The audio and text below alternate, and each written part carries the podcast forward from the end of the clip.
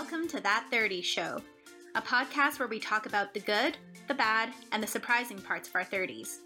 I'm G, and I'm finally 30. I'm excited to find out if 30 really is the new 20, because if it is, then the best years are yet to come. And I'm David. I'm entering my mid 30s. I used to have no back pain or trouble sleeping, but now I live off a healthy diet of self help books and dream of being in bed by 10 pm every night.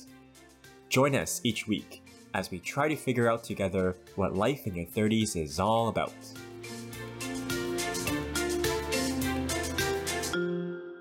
Welcome back to That 30s Show, everyone. Welcome back. Hey, G. Welcome back, David. Nice to yeah, have thanks, you back. Thanks so much for holding down the fort last week. I'm sorry for for being away, but you were awesome. I, I have told you this, but uh, I'm sure everyone listening will agree. It was so it was such a like it was like your episode was kind of like a like a cup of coffee in the morning. You know, it just it just hits the hits the spot. It's nothing too much, but uh, it's it's it's it's kind of light. It's uh, short and sweet, is what what one of my uh, friends told me. Yeah, yeah. I didn't realize how short it was going to be until after I recorded it. Um, but yeah, like you know, not too many thoughts there, so I just got to the point. um, but no, it was it was fun. I just it's just kind of awkward to like record yourself over video by yourself. Yeah, the video part is weird, I guess, but uh, yeah. I'm like, yeah, where should I great. look? You There's no have- one to look at, and Well, that's what YouTubers do, right? They gotta Yeah. talk to the camera all the time. You I've always it. had such a like high respect for YouTubers and vloggers because I'm like, you're just staring into this little hole in your camera and trying to talk to it as if you're talking to friends. yeah. It's it's pretty challenging. I think I think you get used to it soon. Yeah, but yeah, when you first start out. Um, yeah. So uh, this week it's just you and I, but uh, this is some. This is one of the new. This episode is one of the new formats we want to sort of um, rotate through, but this will be the first time. And I think uh, I don't know if we have a name. I, we haven't come up with a name for it. We should probably come up with a name for it. But uh, No. the the point the, the fact is that we're both pretty. I don't say nerdy about some things, but. Uh, uh, you read a lot and you listen to podcasts and maybe articles or you there's ways that you self-improve through learning right Mm-hmm. um, and that's the same same for me i i think we both read fiction but do, do you think you read nonfiction more or fiction more I've actually been reading a lot more like fiction over the Oh, really? past year or so.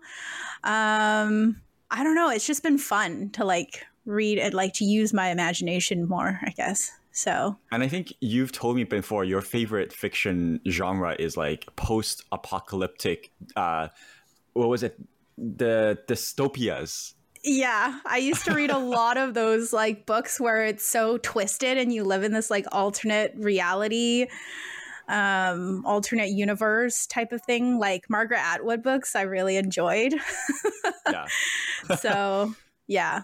But these days i've been reading a lot of like light chick lit books actually. Just random Well- fun books yeah Well, today I don't know if you you have actually we haven't really shared with each other what we have brought to the table, uh, whether it's books or not. But certainly uh, we won't spend you know much time talking about any any fiction books because there's not as much learning to share there. But while on the topic, before we move on, what is like your favorite fiction title you've read in recent memory that you might recommend to the general audience?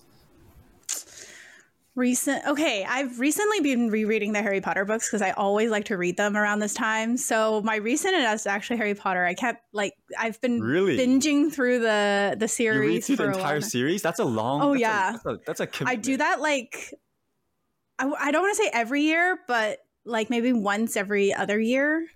You know, one of our mutual friends who also loves Harry Potter, I have her on Goodreads, and she has uh-huh. literally been. She started reading Philosopher's Stone like a few days ago, and then I see that she like finished it, and now she's reading Chamber of Secrets. So you should Yeah. go talk to her. You Yeah. probably know who I'm talking about. I, I kind of like jump around. Sometimes I don't always read like in order, but What's your favorite Harry Potter book? um, probably Goblet of Fire. Really, really that's like a- that one. That's not a common favorite, I think. Really? What's the common favorite? Um, I think Prisoner of Azkaban. At least the movie. People like the movie for Prisoner of Azkaban. Um, Oh I yeah.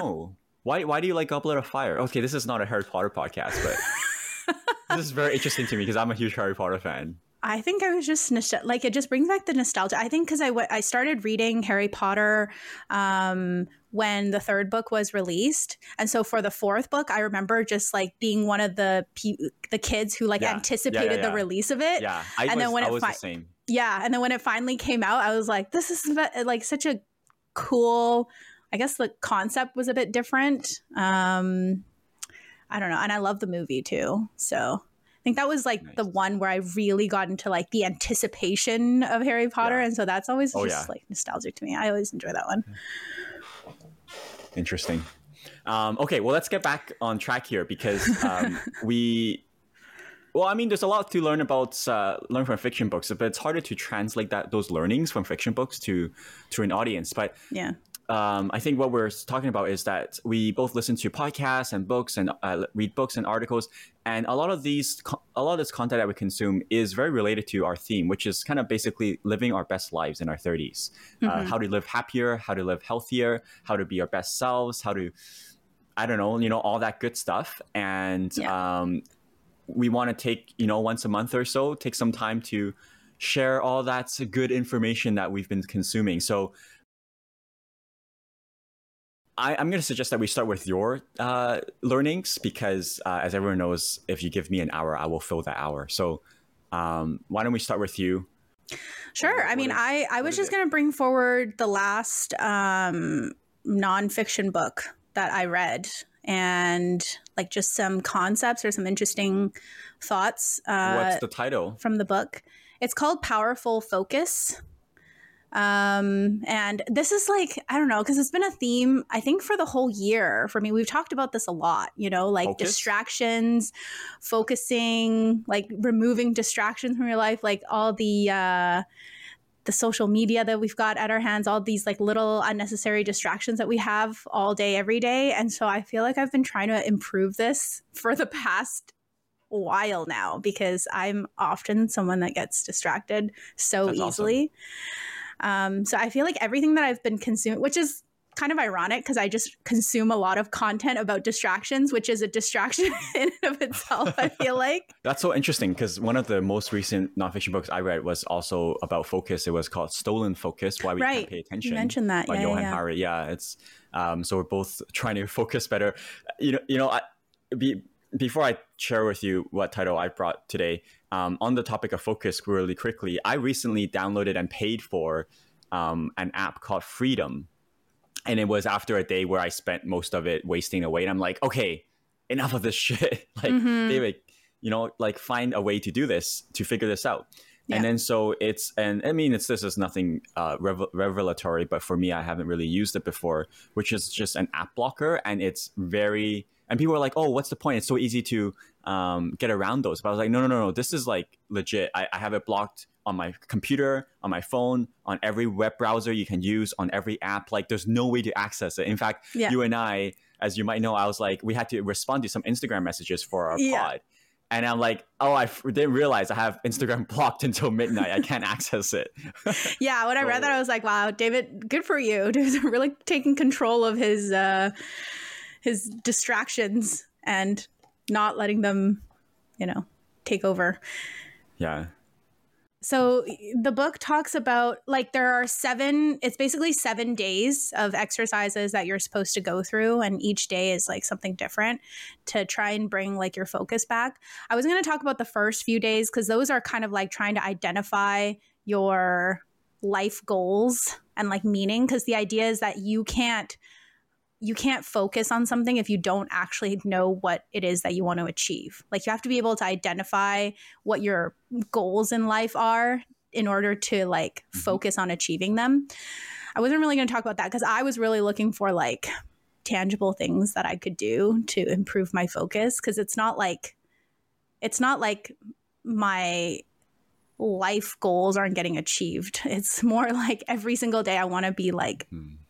Uh, more focused in life and not Well, it's a, it's a good point though because um, actually the book Grit talks about this too, which is that successful people don't only have an ability to work hard and be resilient; they have um, a very very deep understanding of what they want. which means that they have very clear direction. And Yeah. so you can't just have hard work and perseverance and resilience without direction because uh, hard work is not, you know, so it's so maybe for you it's it's not a really a big factor because you have direction maybe. Um, but as we sort of maybe talked about with michael um, it's it's important to find that direction. Otherwise if you work very hard it's to what end if you're not working towards a worthy goal. Yeah. So I, I do feel like the book was really looking at the big picture of things and it was like focusing on um like what you want to get out of life and your goals and your the, the pathway to take to get there. Uh, but I I found the second half really interesting where uh, he talks about how to kind of simplify your life from all these little unnecessary distractions.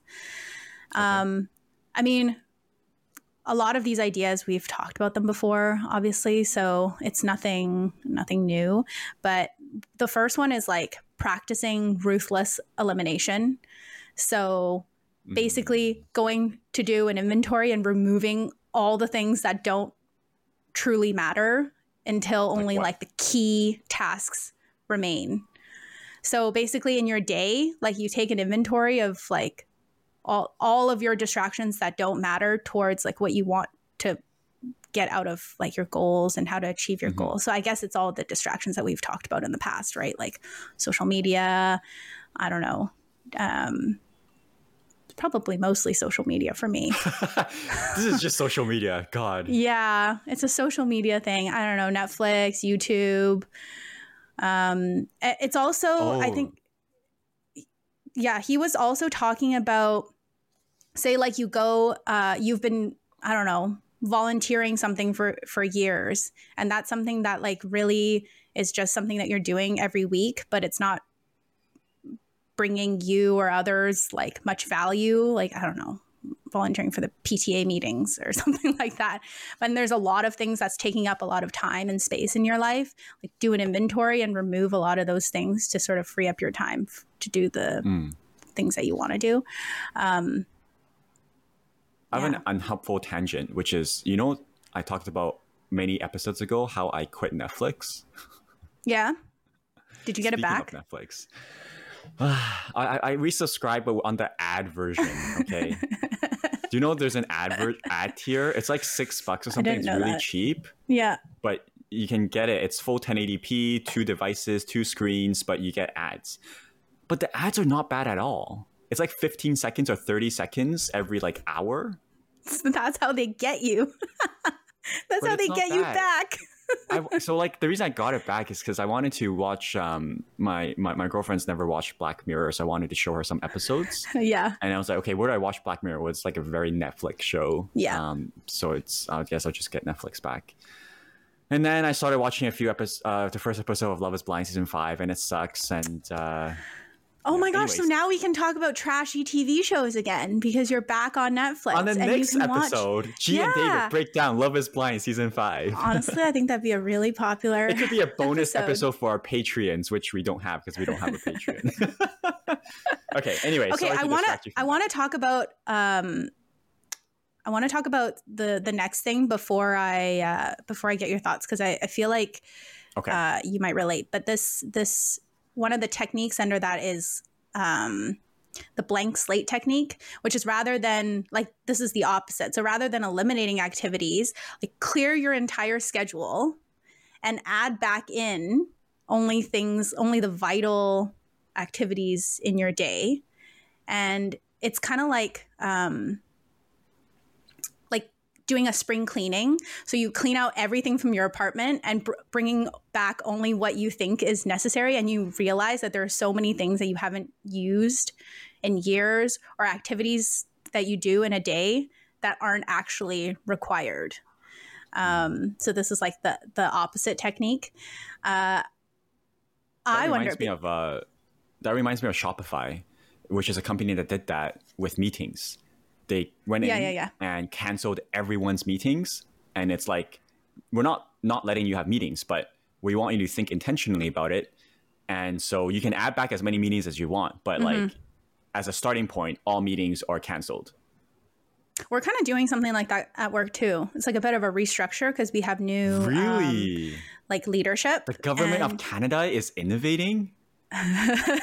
I think it's just because there's a change in leadership and we're re- Okay. reorganizing all the meetings. But um, yeah, like taking a look at each meeting and being like, do we actually need this? Or is this just another meeting for the sake of meeting? And this could have been an I- I- email. we have so many of I- those. Most meetings could have been email. I, I heard on a podcast, um, I can't remember who it was now. Um, maybe I'll try and link in the show notes when I dig into it. But this person, oh, actually, it was Tim Ferriss. Tim Ferriss meant, uh, framed the meetings as as is this way, which is I think fascinating. He said that meetings are a conve- meetings are a tool for the for those in power to conveniently deliver information at their convenience it's not it, it, it meetings serve the person the host it does not serve the attendees. Because uh if it's like a one if it's a if it's a one way uh, con, uh form of communication then you can either send in an email or actually this is what i did which uh, one time which is you can re- just record yourself and then you send it to people. And then when you actually have a meeting you can just have it solely for the q&a solely for the discussion if there's something that doesn't require active discussion it does not need to be a meeting like Yeah. so Like I don't know if I should information this, out. yeah so i've been in workplaces um, where they have meetings where it's just people just go around and update each other Yeah. kill me now But sometimes discussions are generated based on those updates. So Yes. So my point is, let's share our updates through email, and then we meet for ten Oh. minutes. Anyone have thoughts or questions Yeah. about those? That's it. that's a great Don't- idea. Don't do any meetings unless it requires active discussion. Otherwise, Mm-hmm. record a video or send it as an email. That's how I would run my company if I owned a company. Yeah, honestly, I think that's a great idea. Seems sounds very productive to me. But I I wanted to get your thoughts on these two, like practice practicing ruthless elimination and, and the blank slate technique, because I know that you have your schedule and like you just seem like such a busy person. Like you, it sounds like you have so many activities on your schedule, and you try to ad- adhere to those Mhm. schedules very closely. And so, like, do you find that you have things on your calendar or schedule that might not necessarily need to be there so that you can free up time to do things that you Yeah, I did actually reorganize my system of how I go through my tasks and daily to dos and stuff uh, a few months ago. And I and re- in reorganizing that, I sort of did what you suggested, which is I went through every single item and asked myself, does this have to be here, or like in at what time of day or what priority is this? And so I sort of did that, and, and I did eliminate some things. Um, but uh, but no, I still kept I still keep a lot. Like I mean, if I look at my morning routine, like there's a lot of little steps here, but I um, but you know, the other thing that I, I re- recently uh, reorganized my my home and sort of basically sort of went through every single thing, and it just reminds me of how many things I own. And I'm already someone who doesn't own a lot because I've moved like uh, over a dozen times in my life, yeah and so every time I move, I I, I cull things, but like I have a few boxes of things where I just because I didn't have enough time to organize properly, so I just threw it in those boxes. These like there's these two boxes, which is the category is these are things that I just never really touch, and I don't really need easy access to. So let me just put in these boxes, and maybe I'll like Yeah. shove it on the balcony.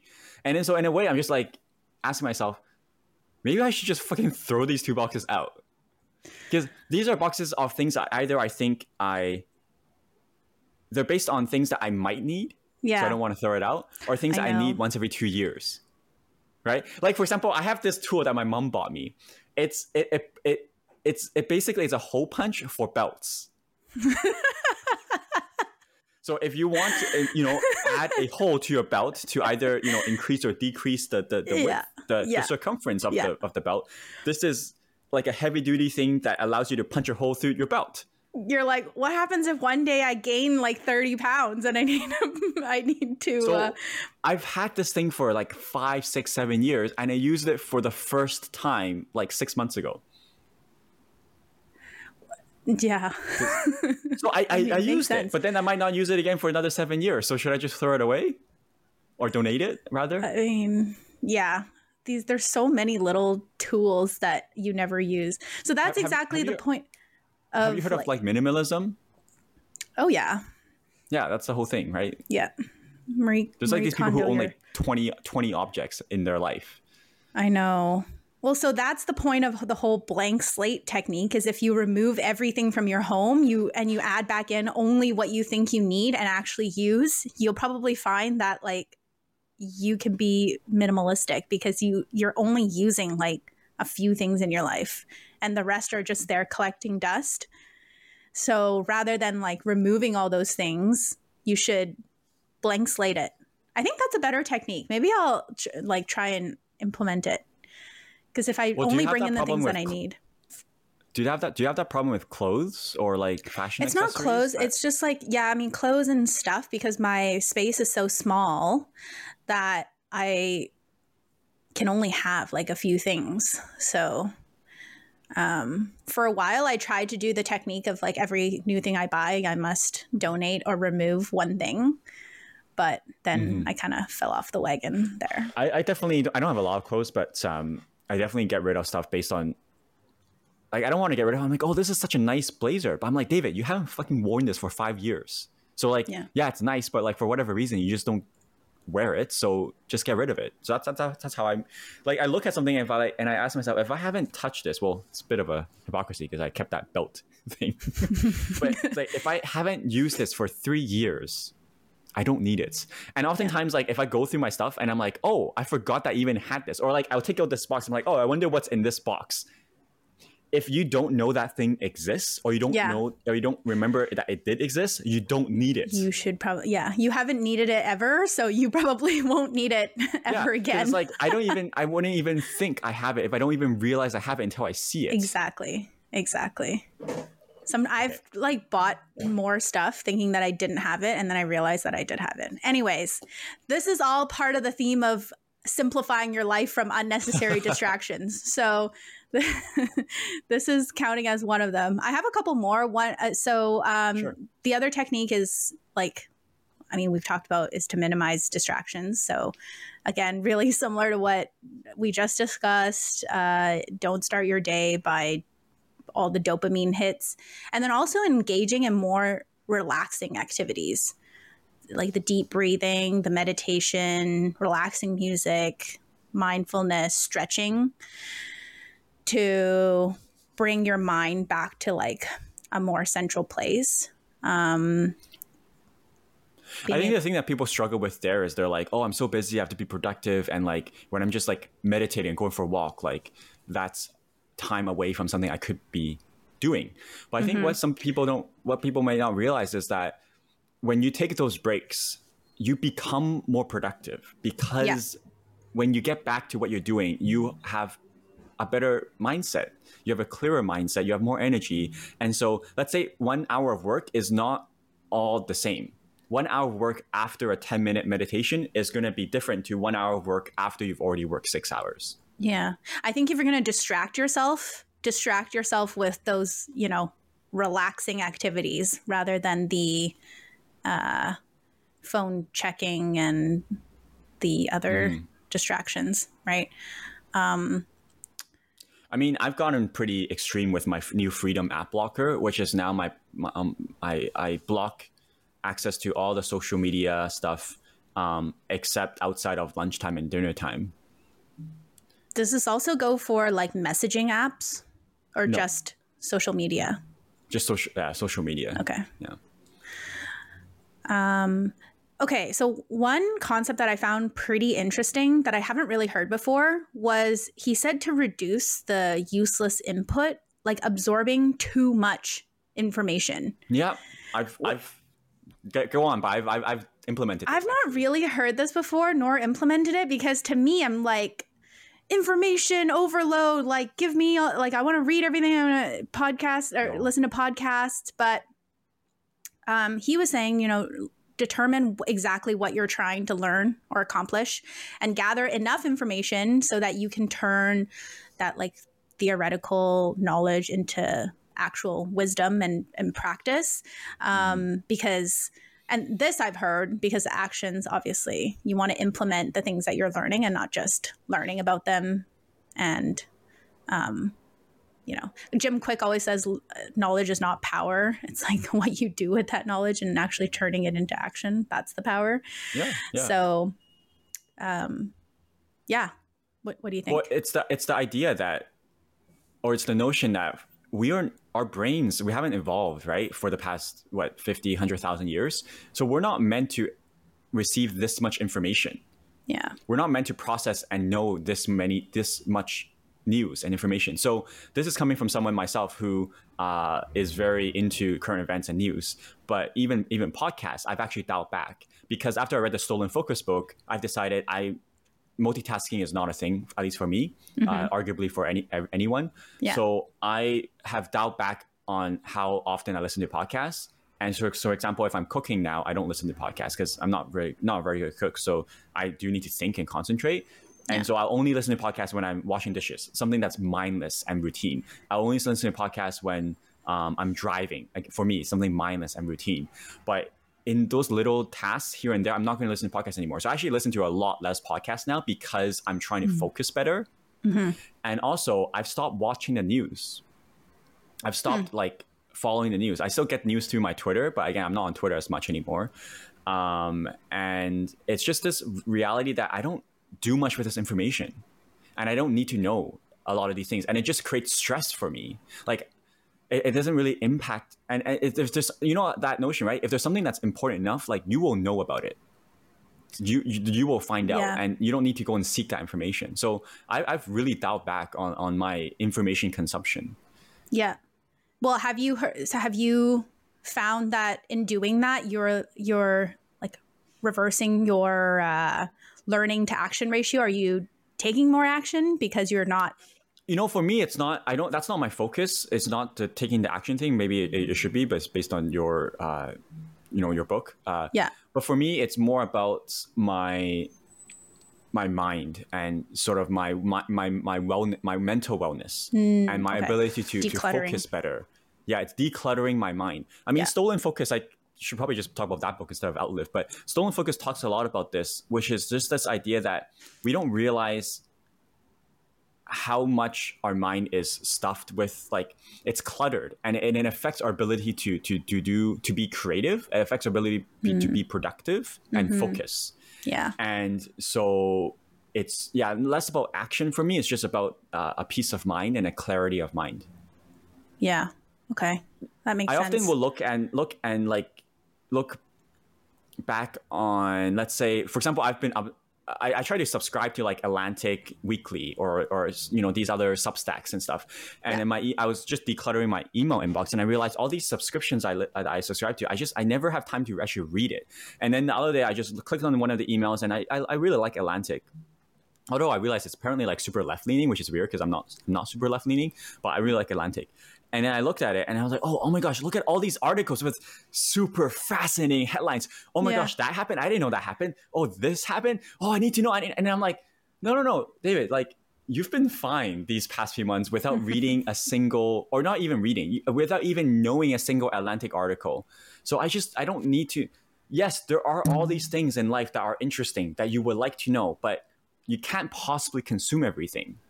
And yeah. um, I don't think this is a thing for everyone, but I think it's it's for me like one of my top five in strengths finders which is a personality test is input. So i'm like uncommonly craving input. I like to collect information. So yeah. maybe other people don't have the same challenge. Yeah i mean whether it's for um, you know, to reduce the amount of information you're consuming and actually implementing and taking action on it, or whether it's just reducing for the sake of like having some more ment- mental clarity and not having so many things in your brain all at once. Um, I think it's I think it's a good concept. Like too, you're spending too much, way too much time consuming and not enough time implementing. I think in the book he was saying like just stop learning for 30 days and actually go and go and implement some of the things that you're learning. And you'll find that that is more life changing than just reading you know that's that's everything. that's a really good point right? Because the like the last episode that you that you that you did like my friend said it was it was a great reminder of all the things i know i should do to to, to be happy. Well the problem is that we know all these things especially this book. You're like oh you know nothing's nothing's new. The problem is not that we don't know Yeah. that we should sleep earlier. We don't. Yeah. It's not that we don't know that we should exercise more. It's we're not fucking doing it. Yeah. We so need if to we just spend the time to actually just them. implement it instead of just like reading just another book about. I mean, this is maybe just talking to myself because I should be doing this myself. But instead of just reading books, like a book after book about how to be more mindful, just like spend that time and actually practice meditation. Right? Yeah. The book should have just been like, stop reading this book. Go do Yeah. like the, the first, there's only one line in there. Stop reading this book. Go out and do all the things that you already know. that you already know. Yeah, yeah. Yeah. I'll, I'll, maybe I'll like publish that book and like bec- and become really, really, really famous and, and rich. But um, yeah. like your last, honestly, and I'm not just like uh, putting you, you know, uh, showering false praise on you, but your last episode, those five things that you said, everyone knows them, everyone has mm-hmm. heard of them. But if you actually just implement and are able to execute on those five things that you talked about, you'll be in the top. You know, Twitter loves to.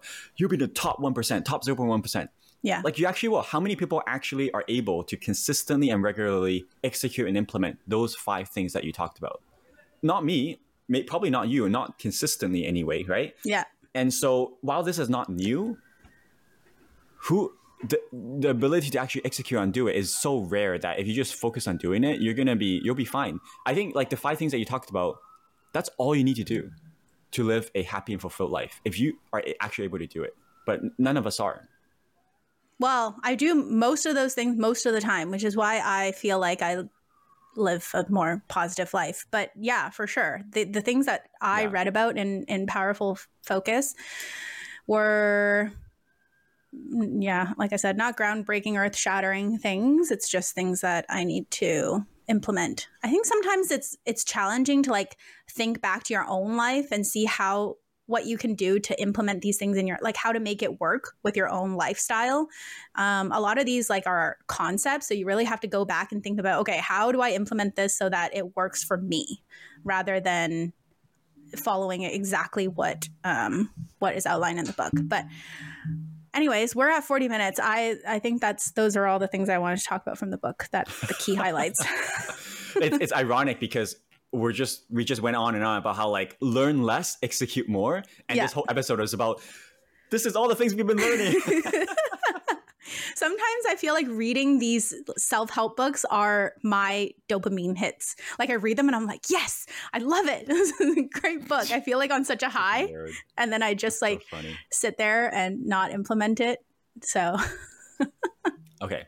Well, I did spend a lot of time, more than usual, preparing for this episode. So I want to get to yeah my preparation. I For promise I'll try and make it brief. I promise, but it might not be, depending on how much you're interested in it.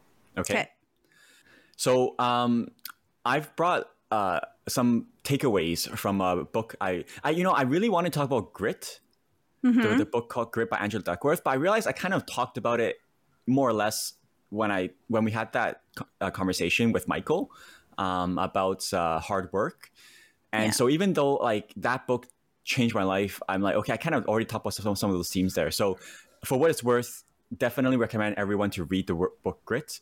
But today I'm bringing um, some of my takeaways from a book called Outlive: The Science and Art of Longevity by Peter Attia, a doctor. And this book was just recently published in March of this year. So it's the most up to date, the latest science, the latest uh, tactics um, for uh, health and longevity. So Yeah. I'll talk a bit more about that.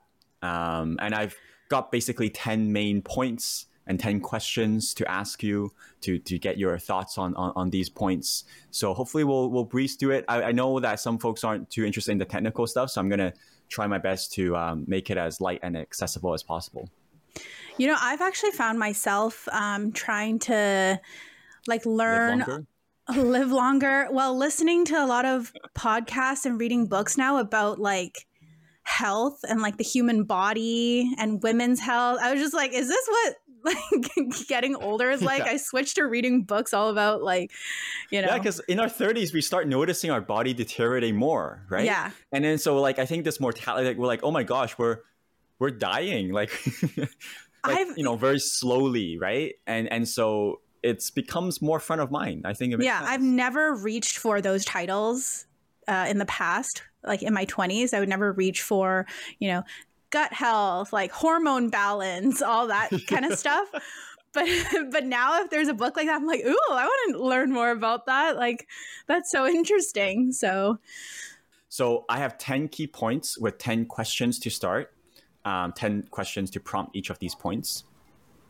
So the book that I want to bring, that I want to share my key takeaways, there's a lot that the book talks about that I'm not even going to mention in these 10 points. But these are some of the key things that I thought would be interesting to share in a podcast, but also are my takeaways. So the first question I have for you, Ge, what do you, do you, what do what do you think are the four diseases that have not improved like our ability to combat them or like uh, you know prevent them have not improved for the last 100 years you don't have to name all four but like do you have any idea any guesses what are the four what, what are some of the four diseases that have not improved in the past century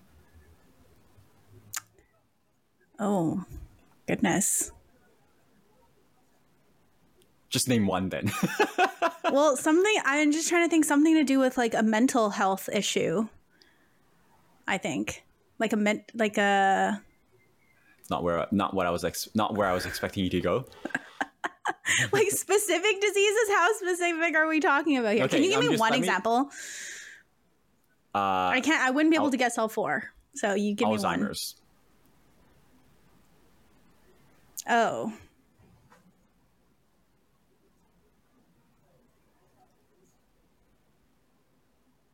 What is the leading cause of death? Ge. You don't know this? Cancer? Eh, yeah, No, but yes, that's one of the four. Okay, so to cut the suspense, the four diseases that have not improved in the past century is heart disease, cancer, neurodegenerative d- disease, basically Alzheimer's, and uh, type 2 diabetes. Oh, So okay. the reason this is interesting is because, um, like, our ability to stay alive has improved vastly, right? Our our our our uh, what's it? Life expectancy has improved. Um, our ability to treat diseases and, and our medicines and our hospitals. So so much. Our ability to stay alive has been so much better. You can't deny that, right? Mm-hmm.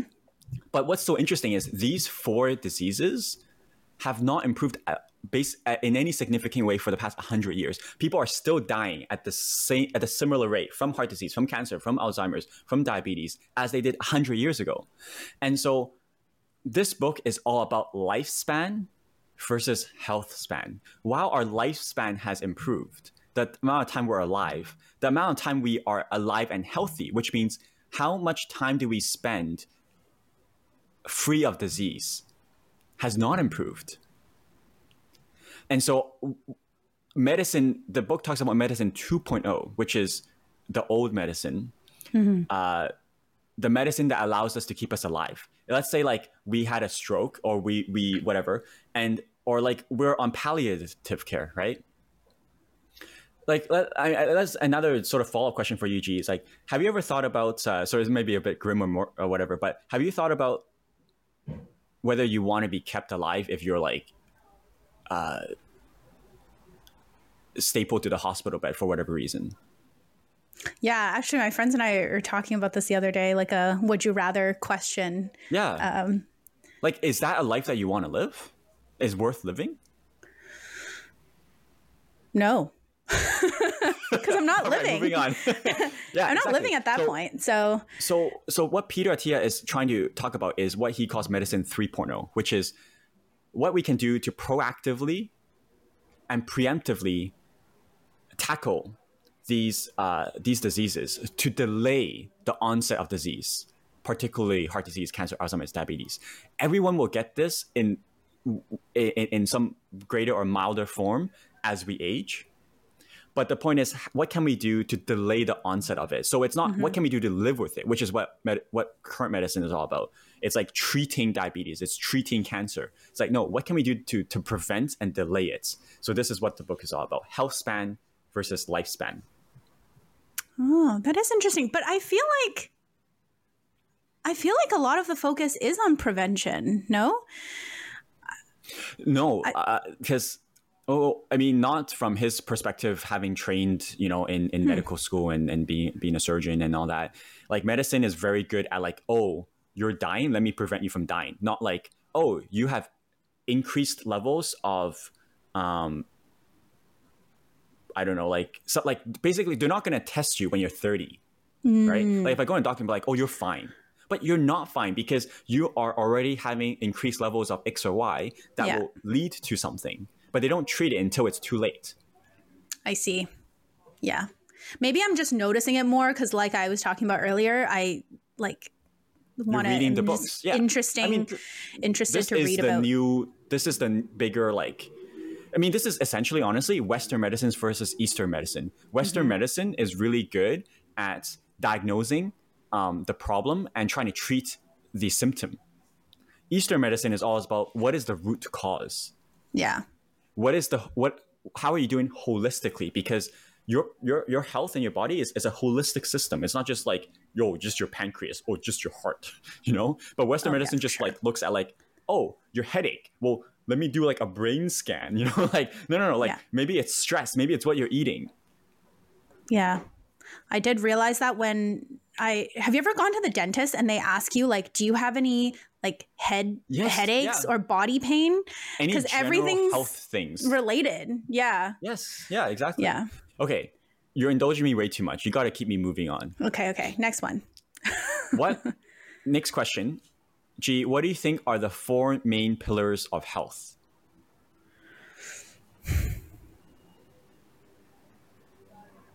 four main these are really hard questions.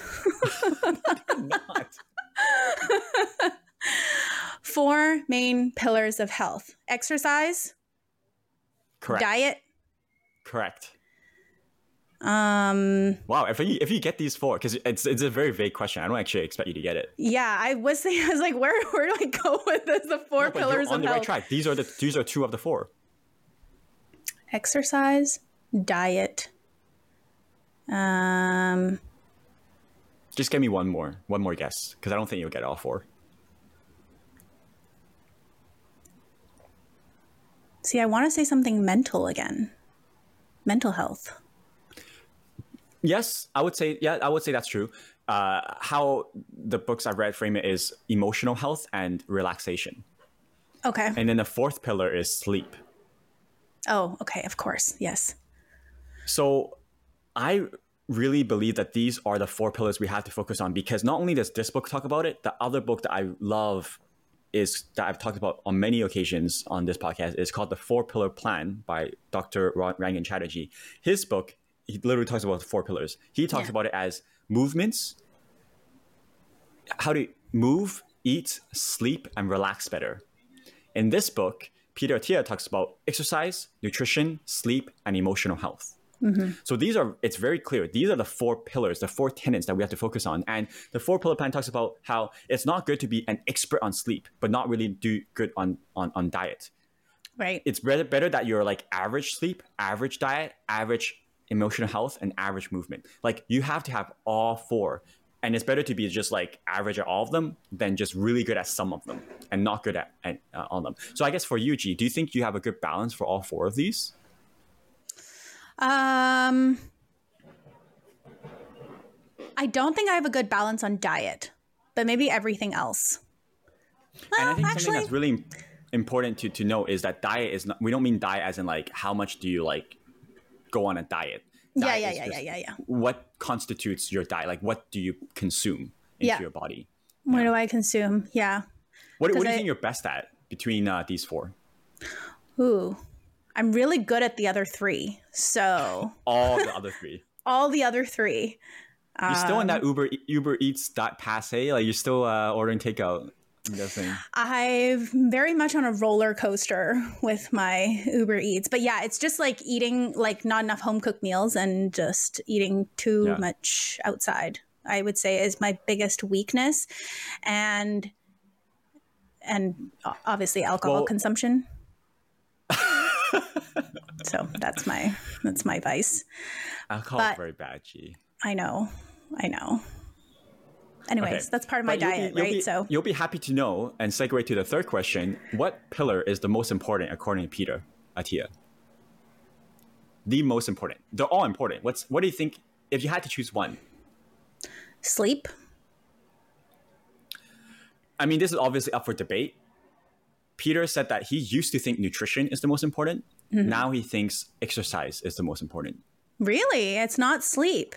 Maybe it's because there's t- so many, um, so many books and studies out there about sleep right now that I thought it might have been sleep. But okay, exercise. Like exercise is the most potent uh, factor for your longevity. Any type of exercise, or does he talk about specifically cardiovascular or strength training? Uh, they're all important. So that's a great that's a great segue. So exercise is broke. He breaks down exercise into four main categories, and I'll be curious if you do all four: strength, stability, aerob- aerobic efficiency, which is zone two cardio, and peak aerobic capacity, which is VO two max. Are you aware of all the four of these things? I don't know what the difference is between the the last two. Like, is it like a running versus a HIIT? That's actually my next question. So we'll talk about that next, okay? Okay. But these these are the four categories of exercise: strength, stability, and two types of cardio. And exercise is the only intervention known to be able to delay the progression of Parkinson's and, and neurodegeneration. Basically, exercise is the only thing that can help you stay mentally well as you age. So, um, and like I, I mean, you- it, it- when I when I read, I mean, I, there's just a couple, just a couple more statistics because it's so fascinating here. Even if you just go from zero minutes to 90 minutes a week, you can reduce your risk of dying from any cause and all causes by 14%, which is there's no drug out there that can do this for you. And if there is, it's like, you know, it'll cost like thousands of dollars. Yeah. And people who regularly exercise like you, Ge, you will live a decade longer than a sedentary person. Is this going to offset my alcohol consumption? Probably. Keep drinking. I I mean, th- the people commonly say exercise is the best medicine, right? I It do believe. Yeah, Have you heard? and I also and- believe the fact that the when you said um, exercise can sort of combat some of those Alzheimer's or dementia, like those types of diseases. I do believe that because I notice, especially if you're someone who takes um, group class or like a dance, that I realize because you have to have so much, like you're always thinking. It's like doing a crossword puzzle in your head all the time. You have to constantly remember things. You have to constantly like match the the beat of your music to the beat of your like your dancing and like trying to put that all together in your brain it's actually a lot of brain work too in in in addition to Yeah. you know your Yeah. body moving I've heard that table tennis is one of the best sports for elderly people because it involves um, hand-eye coordination and Yeah. response and res- fast response time yep and and cardio Yeah. and full body, right? Um, the last thing about exercise before I move to cardio is it's just a very interesting thing about like have you heard about grip strength being a thing? yes Oh, you have. Yes, I've been trying to train my grip strength because I realized that when I go and do strength training, I could lift more if it weren't that I can't grip grip the uh, the weights because I guess my strength my gr- grip strength isn't. So I have one of those um, grip strength trainers where you just Oh, yeah, basically yeah. like grasp onto this thing and then you can change the levels, the strength at which you're um, you you have the settings at, and then you can increase your strength. Apparently, grip strength is like the single best way to um, lower your risk of dementia. Whoa, that's and it's, it's one of the key indicators of your longevity and health span is your grip strength. Okay, number four question: What kind of cardio do you do? I used to do a lot more HIIT, but now I would say just uh, Dancing, right? dancing. Yeah. Or, So when you um, do your dancing stuff, spin. Yeah. When you do your dancing and spin, perhaps, can you imagine, like, if I had to ask you to have a conversation with me while you're doing that, would you be able to? Dancing, maybe. Spin, no. Boxing, no. Like you can't talk to me at all. No. So the reason I asked you this is because there's a specific type of cardio called zone two cardio, like based on your heart rate, that is really important. So he talks about zone two cardio, and zone two cardio is basically when you can have a conversation, but it's Yeah. very hard and you can barely have it, and you're like huffing and puffing. And it's like you're straining to have it, but you can still have it. That's Yeah. zone two cardio. It's about 70 to 85% of your maximum heart rate. Yeah. And apparently it's really, really important to train this zone. So if you can do that while you're dancing, then dancing is a really good form of it. And he recommends you do at least three hours a week of zone two cardio, which is a lot. Who gets three hours of zone two cardio a week? Oh my gosh. I've heard this in the past. I've had like when I used to go to these HIIT classes, the instructors would would have these metrics of where you should be at in terms of like how um Your heart rate. Yeah, how hard you're supposed to go. So they would be like, okay, now go as if, and then go to a point where you cannot hold a conversation anymore. Like get to that point, and then they'll be like, okay, dial it back to where you can have a casual conversation now because it's Okay, like the yeah, HIIT exactly. training, right? Yeah, yeah, Um, yeah, yeah. Even So in spin, they'll be like, important. they'll be like, go as if like um where you should be at now. It's like you're in you're in deep mud and you like cannot you, know, you, you cannot ride through this because you're just stuck in this like honey.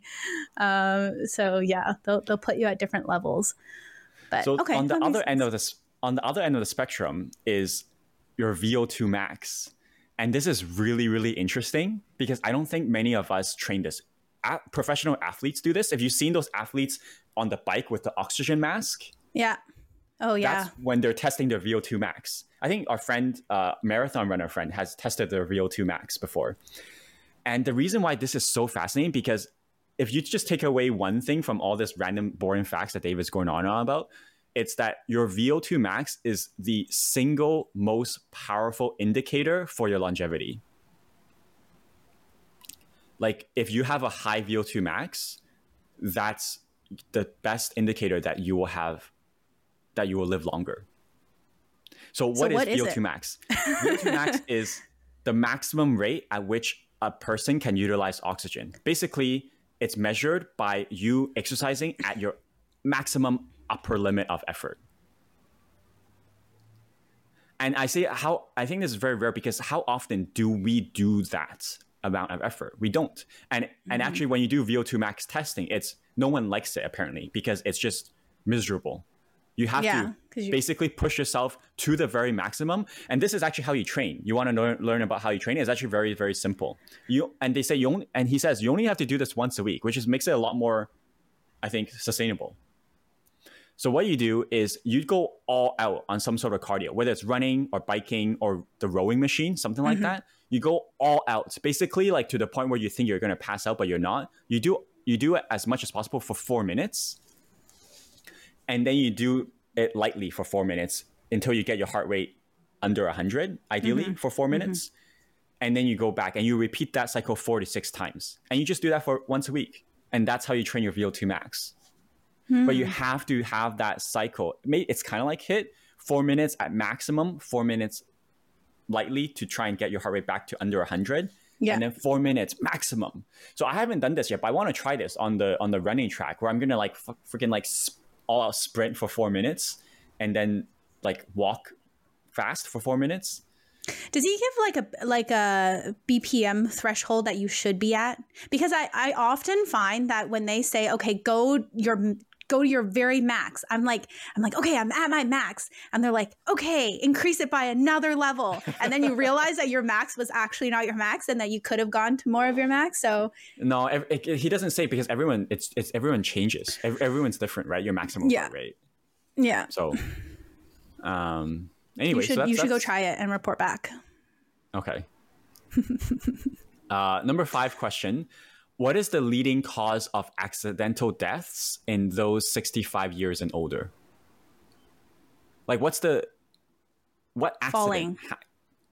yes. How do you know this? I just it just made sense to me. Okay. People, well, old people fall yeah, yeah. So these are not meant to be hard questions, but you said you found the early ones harder. Yeah, falling. because So- I didn't know how to answer it. apparently up to one third of seniors who fractured their hip from falling so this is morbid, but will will will die within one year. Oh, because of a fracture. I don't know how or why, but within one year of fracturing your hip, if you're over 65, one third of you will die. Oh, So oh no. don't fall and fracture your hip if you're over 65. Yeah. So is is the Peter? Is it Peter? Peter. Is he saying don't fall? Is that the No, is he's that the saying- antidote? The antidote is strength training. Oh, okay. Build your strength so that if you fall, you won't. Uh, No, it's so that you won't fall. Because the reason why Oh. you fall is because your muscles are not strong enough to keep you upright, right? Like Mm-hmm. when you trip, you have that sudden motion where you like course correct. Mm-hmm. And when you're young, you're fine because your, your muscles are strong, your response time is fine. But when you're older, your your muscles are just not strong enough to like hold yourself Keep your- upright yeah, when you're off up. balance. So actually, one of the things that is really a really good indicator is to see whether you can stand on one leg for 30 seconds. If you can do that as you age, you're you're probably fine. But if you can't, then you need to train because you're gonna fall if you can't. Like you're gonna fall more if you can't like balance on one leg for 30 seconds. okay, I'm gonna go tell my mom to do that. See if she can do it. Yeah, I, I, I, I asked my dad to do that when he was visiting Yeah. me this summer. He's like, Yeah. that's easy. Yeah. And then like he couldn't, he, he, he struggled to do it. Oh, really? Yeah. So strength training is really important, um, and it's really important, part, particularly because it's hard to put on muscle mass when you get older. Hmm. So it's like I think it's why like Mm-hmm. and it's like, actively uh, deteriorating too. well that's it's actually like you thing. have that- get time to talk. Yeah, sorry. I was gonna I was gonna say I think you have that working against like it's deteriorating also and also it's harder to build up. So you have like two factors working against you, isn't there? Yes, I w- I didn't mention that earlier, but I was gonna I, I was gonna say that, which is that you have to get basically you have to be elite now in your twenties, thirties, and forties because you are c- actively combat. You have to armor yourself against the precipitous drop in Yeah. your in your body with every decade. So if you're a- if you're average health now, that's not good enough to be healthy in your in your later life. If you want Yeah. to be healthy later, you have to not only be above average, you have to be in the top five or ten, top five percent, which is very which is crazy. Um, but yeah, you basically you gotta while you're still young, which is probably like forty and under, you've got to make sure you're in the upper ec- echelon, echelon, echelon, because you, echelon, yeah, because you will deteriorate as you age, and I think that's why you got to be like like you know Schwarzenegger or like. Um, or like The Rock, like you have a really strong baseline so that you can combat the effects of aging.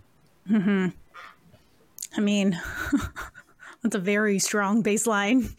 I don't know if the average person can be have that as a baseline, but yeah, I mean, regular health, regular exercise is definitely super important, especially when you, and also it just gets you into that habit for later in life too. Like if you if you start now, later in life, you'll just you'll keep going. Number six, do you monitor your egg consumption? Do you eat eggs? My egg consumption, um, I don't do eat a lot of eggs? eggs. You don't eat Not eggs, but have you heard of the thing like, oh, don't eat too many eggs in one day? I've heard, yeah, like don't eat too many egg yolks in one day because of the high, uh, is it cholesterol levels? Huh. Yeah, yeah, Yeah. yeah, yeah. Okay, so with this and all other tips, don't take my word for it. Go do your own research or read this book. I'm just telling you what the book says. Okay, I Yeah. obviously don't know anything, but dietary cholesterol, cholesterol that we take in from food that we eat, like eggs, doesn't have anything to do with heart disease. What causes problems is not cholesterol, actually. It's the particle in your body, it's the protein that carries the cholesterol. And there's um, a good version of that and a bad version of that. And that's why people talk about good and bad cholesterol. There's no good and bad cholesterol. It's HDL whether- and LDL. Yes. Wow. Look at you. yeah. Pat on the back. What, what's what's uh what do you you've heard of this? Yeah, and I always get the two mixed up because I remember like what like the one that I think is good is not the good one, and the one that I think is the bad. I Yeah, always get the two mixed is up. not good.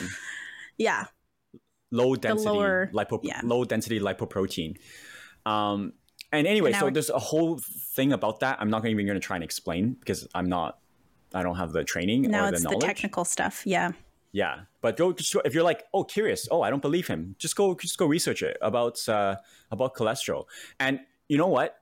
Uh, case in point, my dad was like danger levels of cholesterol. His doctor, he, he was diagnosed, and he like severely restricted his diet, and he was because he was having health problems and stuff. But like this time he visited me, he's like, "Hey, did you know, son? That cholesterol thing is BS. I eat anything and everything now." and like I'm fine. And I'm like, I just read about this in this book two weeks ago, but my dad's like on top of it. He's like, yeah, that Yeah. like that dietary cholesterol thing is BS. Like there's uh, there's it, it's it's not just it's not all about that anyway. Huh. I thought you were going to say something like eggs are actually super bad for you. And I'm like, oh man, but all the brain health people say that No, the eggs eggs are are like so the good for best thing for your brain. Yeah, So- I eat two eggs every morning. Yeah, I, I should eat more eggs.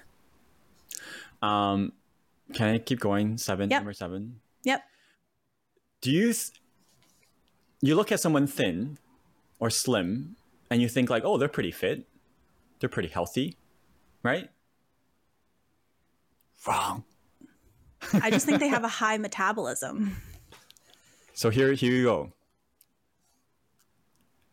Twenty to forty percent of people who are not obese are meta- metab metab are metabolic. How do you say this word? Metabolically. There we go. Twenty to forty percent of non-obese people are metabolically unhealthy. On the other side, one third of people who are considered obese by their BMI index are metab metab meta- fuck me. Metabolically. One third of obese people, according to their BMI, are metabolically healthy. I think we should cut this clip and put it on social media. This is the clip that's going to get us viral. okay. Have, have you heard of this idea that like just because you're thin doesn't mean you're healthy? You you could be un- Oh, like, yeah. unhealthy fit thin. unhealthy fit then yeah i've i mean i've heard that but You know- then like Yeah. then i also hear then the opposite is not true like if you are actually classified as like obese according to bmi that doesn't Mhm. mean you can be healthy right Well, there's different types of health. We're talking about metabolic health, uh, which is um, anyway technical. You can Google that if you want. Uh, I didn't want to get into it, but one third of people who are obese, according to BMI, are metabolically healthy. That's the point. Um, I think there's another obese is like, there's different grades, right? Obese might be by BMI might be like one step further, but there's like many steps worse than obese. And so the the the, un- the the the takeaway here is, I mean, I have some many thoughts about um, the body positive body positivity movement. Um, I don't think that we should glamorize people who are super overweight. Obviously, like, but you look at them and it's like, no, that's not. This is not a.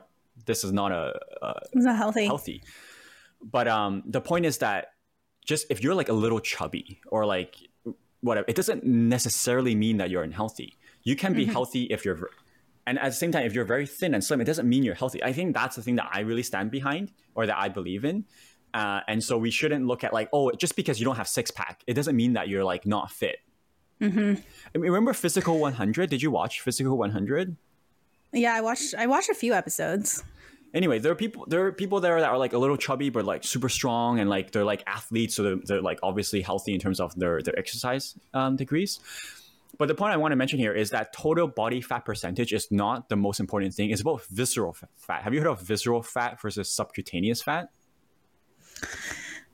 Is this the same as like the brown fat brown fat is yeah i don't know if it's the same i think that's, a that's something different but we don't have to get into technical part the point is that like don't worry too much about your weight or your fat percentage unless you're like you know yeah like a th- at a certain point you should probably yeah, should at a certain but- point. Yeah. yeah. But if you're like, you know, a little little chubby or like super skinny, Um, it, it might not be the the be all end all. What you want to look at is your visceral visceral fat is bad. Um, visceral fat is the fat that has like uh, there's too much fat just Around Uh, your but- organs. yeah around your organs, and that's like the bad fat. Yeah. So How there's do you know? good fat and bad fat. Um, you can know. Well, I mean, my my scale tells me that. I don't know how accurate it is, but my scale tells Mm, yeah. me my visceral fat and subcutaneous fat. My scale um, has that can- too, but I just I just use it as a trend thing versus how accurate the number actually is. Right. Okay. Okay. Have you heard of the risks of eating red meat? I have, but I I've also heard people debunk that. So, which Yeah. side is Peter on? So Peter's on the side of debunking it Okay. because there is a very famous Harvard study, uh, maybe in 2017 or something, that was that's that uh, documented how eating red meat increases your risk of colon can- colon cancer by 17 percent. But his point is that these epidemiological studies you have to take with a grain of salt because, mm-hmm. like for example, let's say smoking, right? Smoking is a very established correlation to lung cancer, mm-hmm. right? There's a clear causation there, not just correlation Yeah. the percentage that the percentage increase in lung cancer due to smoking is not 17%. It's between 1000 to 2500%. That's causation. Yep. If you increase your risk of colon cancer by 17%, but your risk of colon cancer to begin with is 0.5%. 17% increase of 0.5% is like negligible. So Yeah. this is the risk, right, of these studies. But like news, they like to they like to look uh, grab onto this and be like, "Oh my god, you're you're going to increase your cancer risk by 17%." Okay, but it's Yeah, like, yeah, yeah. well, what's your baseline? What are you starting? And also, is this correlation or is it causation? Yeah. Yeah. Yeah. So he's not saying disregard all of this. It's just saying that you always have to take these studies with a grain of salt because we never really know if it's causation or correlation until it becomes overwhelming, like smoking, to like 2,500%. So he's saying So I don't red think meat is not. He's not necessarily saying that red meat is good, but he's just saying like the studies is not conclusive. oh, okay. So this was this was a lesson on um, scientific how to read- research. Uh, on, on, a lesson on how to read the news. Yeah. Yeah. Yeah. Okay. Because I, I've I've I've saw I've seen these headlines and I've like cut back on like red meat for like environmental reasons, but also health reasons. Um, I was like, going to say the environmental reason is another one, but yeah, Yeah, yeah. Health wise, I think Yeah. maybe we don't need to be as uh, picky. Yeah, nice. You can still two- have that two- steak. Two, more, two more questions for you. Ge, are you conscious of your protein intake in general? Um, Well, you say you're bad at diet. You're a diet, so I'm guessing no. no, no, I should be. I used to be, and then not anymore. But I don't think I get enough protein for. So, according to Peter, he says that we need way more protein than the general daily recommended minimum. He recommends one gram per pound of body weight per day. So, like if I am, let's say, 150 pounds, I should have 150 grams. And That's even this- less than what I've heard. And this equation is apparently triple the minimal recommend- recommendation.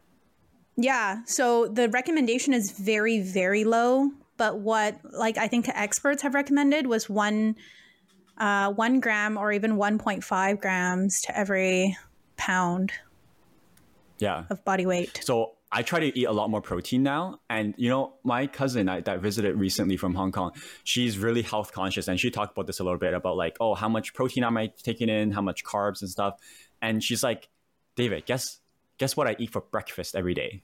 I'm like, what? She's like, one whole chicken breast. Like, Wow. that is intense. How do you digest that? I feel like that must be. one chicken breast? That's pretty big Yeah. and freaking expensive. Yep. Well, that's So why so many people that- supplement with powders, right? Is because like you, it's so hard to eat that much Yeah. protein a day. Yeah. So like I, I, I used to eat one egg every morning, and then now I was like, okay, so how much protein? She's like, I think she said that uh, a chicken breast has around twenty grams of protein, and I was Yeah. like, okay, what about eggs? I don't, I don't, I don't count this stuff. I don't know. And she's like, uh, she's like, oh, an egg is around five grams. I'm like, oh, Yeah. okay, yeah, I'm gonna. I'm An gonna egg is more fat, I think, than it is protein. Aren't eggs a good source of protein? They are, but I think like people eat eggs. I mean, unless you're just eating egg whites because that's where all the protein is. But if you're just eating a bunch of eggs, I think there's a lot like there's a high fat content within eggs. Oh, So you got to watch like your fat versus your protein balance. Maybe you should just start drinking egg whites and then you'll get a lot of protein in. I have one final question, and this one is more for you, Ge, specifically because Okay. you've been doing the sauna stuff, right? Yep.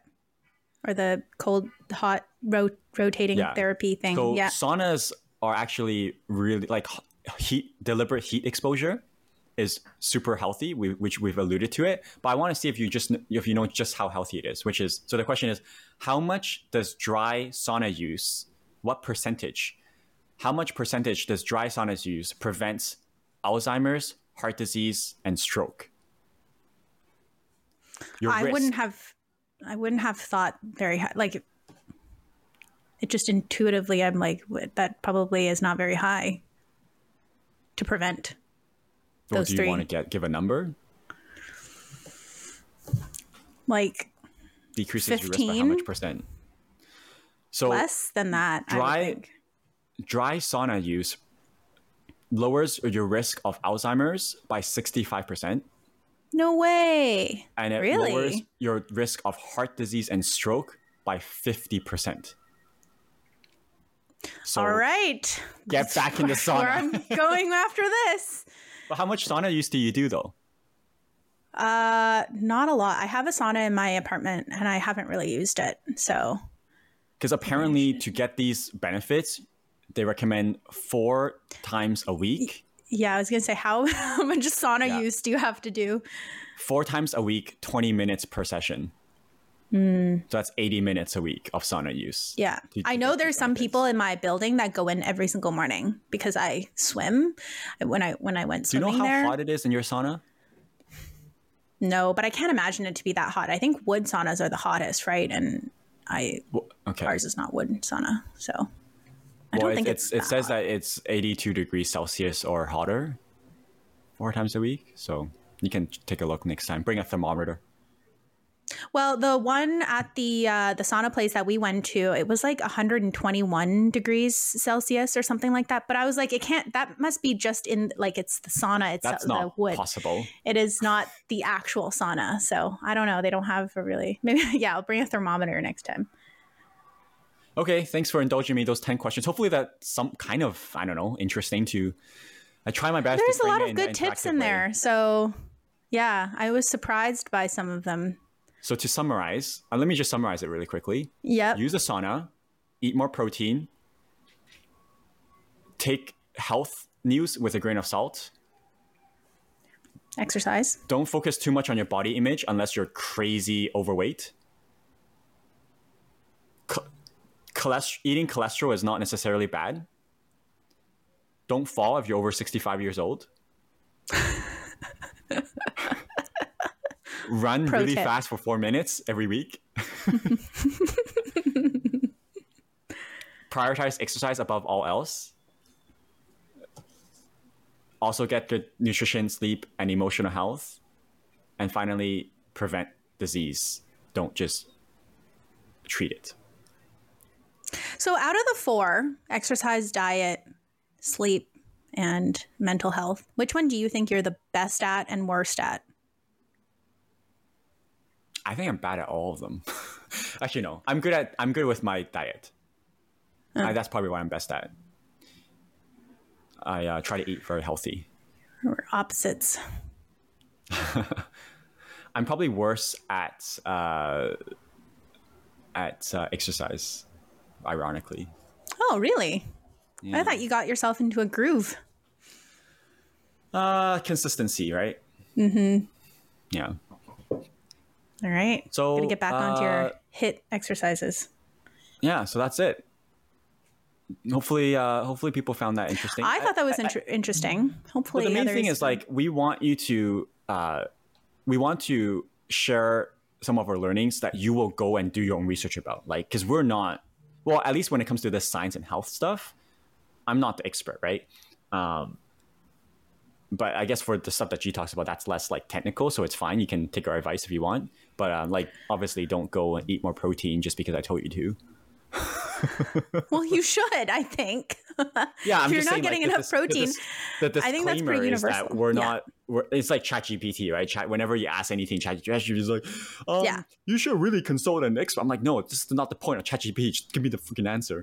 well, I think, you know, anything obviously health related, you should go do your own research. It's different for every person. So, Yes, yes, yes, yes, Um, yes. yeah. But this is what the book's. This is what the book talks about, and the book is Mm-hmm. written by an expert. So that's sort of why I feel comfortable sharing some of my takeaways. Mm-hmm. Yeah. yeah, very interesting. Did you find any of those things surprising, or is it, again, stuff that you knew, but you just never implemented? Or were those things that, like these things that you picked out? I think the cholesterol part was interesting, knowing that there's uh, at, at best mixed evidence for our for our relation to cholesterol. Yeah. Um, but I really you know, didn't realize the sauna one. That sauna one surprised me. I mean, deliberate heat exposure is is a thing, though. You know about Mm-hmm. that. I just didn't realize the uh, the benefits in terms of against the uh, the different disease those types of diseases. I think my main takeaway, honestly, from this book is that is how important it is to actively live a healthy lifestyle early on to combat the, as I said, the precipitous drop in in your health just due to aging alone. So it's like it's it's never too late, but it's never early enough. Yeah. Best time to start was. 10 years ago. Second best Yeah. time is today. Okay. Um I I am I had a question. What was it? Oh, didn't the author talk about why those four diseases have not been like have Yeah, not gone down? Is it because Yes, it's because- no, people don't talk about preventative Because it's Uh, not sexy. It doesn't it doesn't it doesn't make money. You can't sell drugs on it. Hmm. yeah, because it's all stuff that you're doing yourself like exercise, It's all for free. sleep. Yeah. sleep better, do go to the gym. I mean, the gym is not necessarily free, but you know, exercise is free. Yeah. Um, Relax more, and uh, and eat better. Like you don't need the hospital for any of these things. So You Got to go out there and learn for yourself. Okay, cool. Okay, so next week, um, what we want to do is uh, we have a guest episode coming up, but not next week. Uh, next week, we're going to do a catch up um, on life and stuff. But part of that is we want to actually talk about some of the listener feedback we've been getting. So if you have any thoughts or opinions, or like, damn it, David, stop like spewing disinformation, like let us know. DM our Instagram that that thirty show pod. Let us know your thoughts. We're gonna uh, aggregate and collate all of the listener feedback we've gotten from the season so far and share with you all because you all have some really interesting thoughts on you know climate change, on um, what else, on on passion and hard work and purpose in life. And so, like, if you have any feedback on thoughts on this episode, or any previous episode, yeah, let us know. We're gonna talk about it next next week, as well as um, how life has been, maybe Yep. why I was uh, away last week, and stuff Oh. like that. Cool. I didn't even know. So that'll be interesting. Yeah. That's okay. it, right? That's it. So next week is an uncut, and then the following week we're gonna have a guest on. So stay tuned. It's gonna be fun. It's gonna be fun. It's a, it's a long episode this week, so I'm not going to do the full spiel. But just if you enjoyed this content, help us out by uh, sharing with a friend. That would be great. Please, please, it. and thank you. Oh, happy All right. Yes, happy Thanksgiving. We will talk about that next week because I Oh, yeah, haven't yeah, talked about Thanksgiving favorite- yet, and it's my favorite holiday. Okay. All right, all right, all right. All right. Okay. Bye. Bye.